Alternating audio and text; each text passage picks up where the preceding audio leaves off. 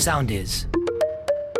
Γεια σας, είμαι η Ζωή Κρονάκη, είμαι μαμά της Κρίστας και του Γιώργου και από τότε που αυτά τα δύο πλασματάκια ήρθαν στη ζωή μου, τα πάντα αλλάξαν ριζικά. Κάθε εβδομάδα από το podcast All for Mama στο soundist.gr θα σας περιγράφω τις δικές μου ιστορίες μητρότητα και θα σας δίνω χρηστικά tips, κάποιες φορές με τη βοήθεια ειδικού.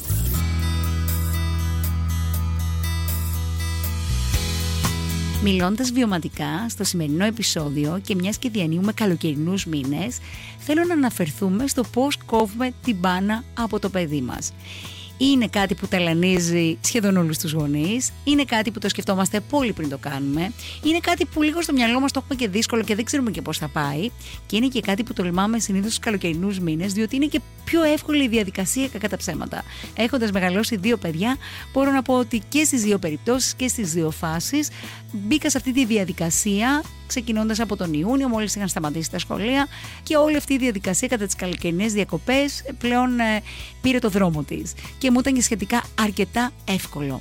Είναι λοιπόν σημαντικό ε, αυτό που λέω πολύ συχνά, βιωματικά μιλώντας και σε άλλους γονείς, μην μπαίνεις στη διαδικασία εφόσον έχεις αποφασίσει να κόψεις την πάνω στο μωρό σου, να του ξαναβάλεις πάνω επειδή ζορίζεσαι, επειδή νομίζεις ότι δεν τα καταφέρνει και πάει λέγοντας. Αυτό που είναι πολύ βασικό να κάνουμε είναι να μην συγκρίνουμε τα παιδιά μας με άλλα παιδιά. Το κύριο ερώτημα είναι ποια είναι η κατάλληλη ηλικία για να κόψω την πάνω στο παιδί μου. Συνήθως λένε ότι μετά τα 2,5-3 είναι μια καλή περίοδος ώστε να ξεκινήσεις αυτή τη διαδικασία. Όμως, μη συγκρίνεις το παιδί της φίλης σου ή το παιδί της γειτόνισσα ή ακόμη και το μεγαλύτερο παιδάκι σου. Κάθε παιδί ελέγχει διαφορετικά τους φικτήρες του, ξεκινώντας από τα 2,5 και περίπου μέχρι τα 5 χρόνια. Το κάθε παιδί έχει το δικό του ρυθμό ανάπτυξης. Με σωστή καθοδήγηση λοιπόν, αρκετή επιμονή και υπομονή μπορείς ε, να απαλλαγείς ε, και να βοηθήσεις το παιδί σου να απαλλαγεί μια και καλή από την πάνα του.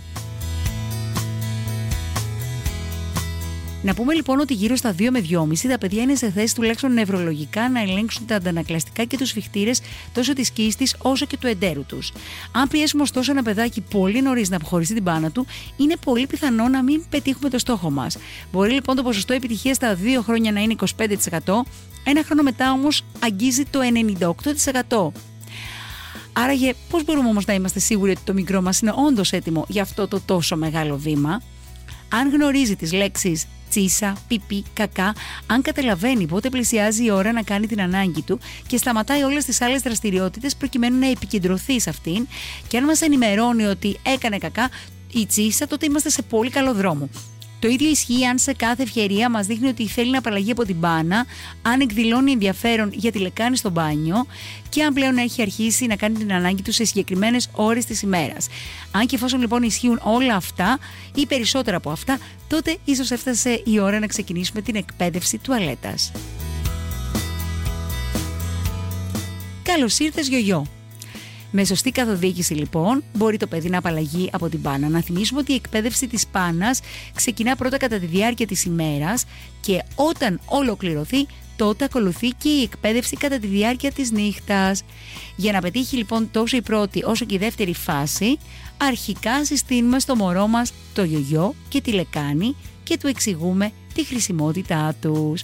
Θυμάμαι ότι είχα πάρει έτσι ένα διαφορετικό χρώμα γιογιό στο κάθε παιδί, ένα ροζ στην Κρίστα και ένα γαλάζιο στο Γιώργο και προσπαθούσα έτσι να τους δώσω να καταλάβουν ότι αυτό είναι ένα αγαπημένο εξάρτημα το οποίο μπορούν να χρησιμοποιούν σιγά σιγά και να το βάλουμε στη ζωή μας.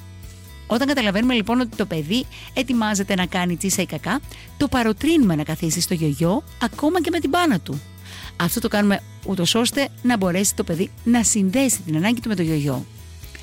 Επειδή το μικρό μας δεν είναι ακόμα σε θέση να αναγνωρίζει εγκαίρως τα σημάδια που του στέλνει το σωματάκι του, δεν ξεχνάμε να του υπενθυμίζουμε συχνά πυκνά αν θέλει να χρησιμοποιήσει το γιογιό του. Αφήνουμε που και που την πόρτα του μπάνιου ανοιχτή και δεν ξεχνάμε να περιγράφουμε στο παιδί το τι κάνουμε. Π.χ. κατεβάζουμε το εσώρουχό μας, καθόμαστε στη λεκάνη στο γιογιό, κάνουμε την ανάγκη μας, μετά το σκουπίζουμε απαλά, πετάμε το χαρτάκι στο καλαθάκι, ανεβάζουμε το εσώρουχό μας, πατάμε το καζανάκι και φυσικά πλένουμε τα χέρια μας.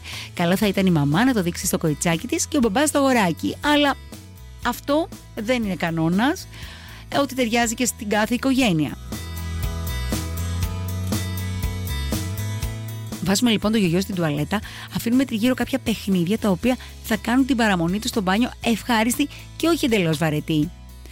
Όσο περισσότερο καταφέρνει το μικρό μας να κάθεται στο γιογιό του, τόσο καλύτερο είναι. Αυτό που είναι πάρα πολύ σημαντικό είναι να το επιβραβεύουμε το παιδάκι μας μετά από κάθε επιτυχία του ενώ δεν πρέπει σε καμία περίπτωση να το κάνουμε να νιώθει άσχημα για τις αποτυχίες ειδικά στα αρχικά στάδια. Θα σας πω ένα παράδειγμα. Κάποια στιγμή προσπαθώντας να κόψω την ε, πάνα στην κρίστα θυμάμαι ότι το καημένο είχε κάνει τσισάκια μέσα στο ασανσέρ και είχε αγχωθεί πάρα πολύ και άρχισε να κλαίει. Εκεί κατάλαβα ότι δεν πρέπει με τίποτε να το τσιτώσω το μωρό. Δηλαδή, τι είναι αυτά που κάνεις και πόσο ξέφυγαν και πάει λέγοντας. Κάτι πολύ σημαντικό επίσης είναι να μην συνδυάζουμε αυτή τη μεγάλη αλλαγή με μια άλλη αλλαγή. Π.χ. το κόψιμο της πιπίλας ή την αλλαγή δωματίου ή την αλλαγή σπιτιού ή το να ξεκινήσει ένα παιδάκι παιδικό σταθμό. Καθώς θα πέσουν πολλά μαζί στο παιδί και αυτό είναι κάτι που δεν το θέλουμε. Κάτι επίσης σημαντικό είναι να μην πάμε κατευθείαν το παιδί μας στο βρακάκι, να του δώσουμε λίγο χρόνο. Κατά τη διάρκεια της ημέρας φορέστε βρακάκι, μάθετε έτσι να ενημερώνει με το που νιώθει την ανάγκη του για την τουαλέτα, να μας το λέει. Επίσης, το βράδυ για μερικές μέρες, μέχρι να συνηθίσει απόλυτα το βρακάκι, μπορείτε να φοράτε πάνα. Κάποιες οικογένειες αυτό που κάνουν είναι ε, να κόβουν πρώτα την μπάνα στη διάρκεια της ημέρας και μετά το βραδάκι είναι μια δεύτερη διαδικασία. Εγώ ήμουν από τις τυχερές μαμάδες που το παιδί έκοψε παράλληλα την μπάνα και τη μέρα και τη νύχτα. Αυτό συνέβη και στα δυο μου παιδιά και μάλιστα καταλαβαίνεις ότι πλέον ε, το παιδί είναι έτοιμο να κόψει την πάνα και τη νύχτα όταν η πάνα είναι στεγνή. Όταν ξυπνάει το παιδί και η πάνα είναι στεγνή ή σχεδόν στεγνή. Εκεί σημαίνει ότι το παιδί είναι έτοιμο να προβεί και στο κόψιμο της πάνας κατά τη διάρκεια της νύχτας.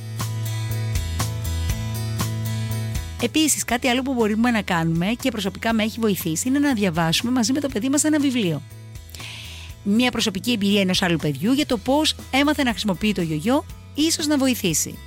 Συνοπτικά θα λέγαμε ότι η εκπαίδευση αρχίζει όταν το παιδί είναι έτοιμο και πότε είναι έτοιμο το παιδί, υπάρχουν και κάποια άλλα σημάδια που μπορούμε να καταλάβουμε ότι είναι έτοιμο το παιδί, όταν μπορεί να ντυθεί και να ξεντυθεί μόνο του, όταν μπορεί να παίξει μόνο του ένα παιχνίδι για τουλάχιστον 5 λεπτά, όταν αρχίζει να βάζει παιχνίδια στη θέση τους, όταν καταλαβαίνει και εκτελεί απλές εντολές, όταν δεν βρίσκεται στην περίοδο της άρνησης που ό,τι του λες λέει όχι, όταν έχει κενώσεις σε σταθερή περίοδο της ημέρας, π.χ. κάθε πρωί, όταν ουρεί και αποβάλλει αρκετή ποσότητα ούρων, όταν μπορεί να μιμηθεί κάποιον άλλον, όταν αισθάνεται όμορφα όταν το επιβραβεύεται για κάτι που έκανε, όταν το παιδί είναι ικανό να παραμείνει στεγνό για τουλάχιστον δύο ώρες, όταν γνωρίζει τη διαδικασία αφόδευσης και όταν έχει στο μυαλό του ένα όνομα για την ούρηση, όπως είπαμε ήδη από την αρχή του podcast, π.χ. κάνω πιπί μου ή κάνω κακά μου. Αυτά είναι πολύ βασικά λοιπόν κομμάτια για να καταλάβουμε ότι το παιδί μας είναι έτοιμο. Και ξεκινάμε τώρα την εκπαίδευση. Είναι σημαντικό να ξέρετε πότε συνήθως αποδεύει το παιδί, όπως ήδη είπαμε, δηλαδή αν είναι πρωί, μεσημέρι, απόγευμα. Του δείχνετε το γιογιό και πώς να το χρησιμοποιεί. Βάζετε το μωρό πολλές φορές κατά τη διάρκεια της ημέρας να καθίσει στο γιογιό, ακόμη και με τα ρουχάκια όπως είπαμε. Αφού περάσει καμιά εβδομάδα, αρχίστε να βάζετε το μωράκι στο καθηκάκι χωρίς ρούχα και χωρίς ε, πανί για να συνηθίσει το δέρμα την επαφή με το πλαστικό Αρχίστε να αφήνετε το μωρό σας γυμνό χωρίς πάνω για τουλάχιστον 30 λεπτά την ημέρα, και αυτό είναι ένα πολύ σημαντικό και καλό tip. Ατυχήματα μπορούν να γίνουν, αλλά όπως ε, και να έχει, η αντιμετώπιση, όπως ήδη σας είπα, είναι απλή. Σου έφυγαν, αγάπη μου, π.χ. Ε, τα τσίσα σου, δεν πειράζει. Α τα καθαρίσουμε και την επόμενη φορά θα κάτσουμε στο γιογιό μας. Επίσης, να θυμάστε ότι τα παιδιά ελέγχουν τους σφιχτήρες με την εξής χρονολογική σειρά. Πρώτα ελέγχουν τους σφιχτήρες του εντέρου το βράδυ. Μετά ελέγχουν τους σφιχτήρε του εντέρου την ημέρα.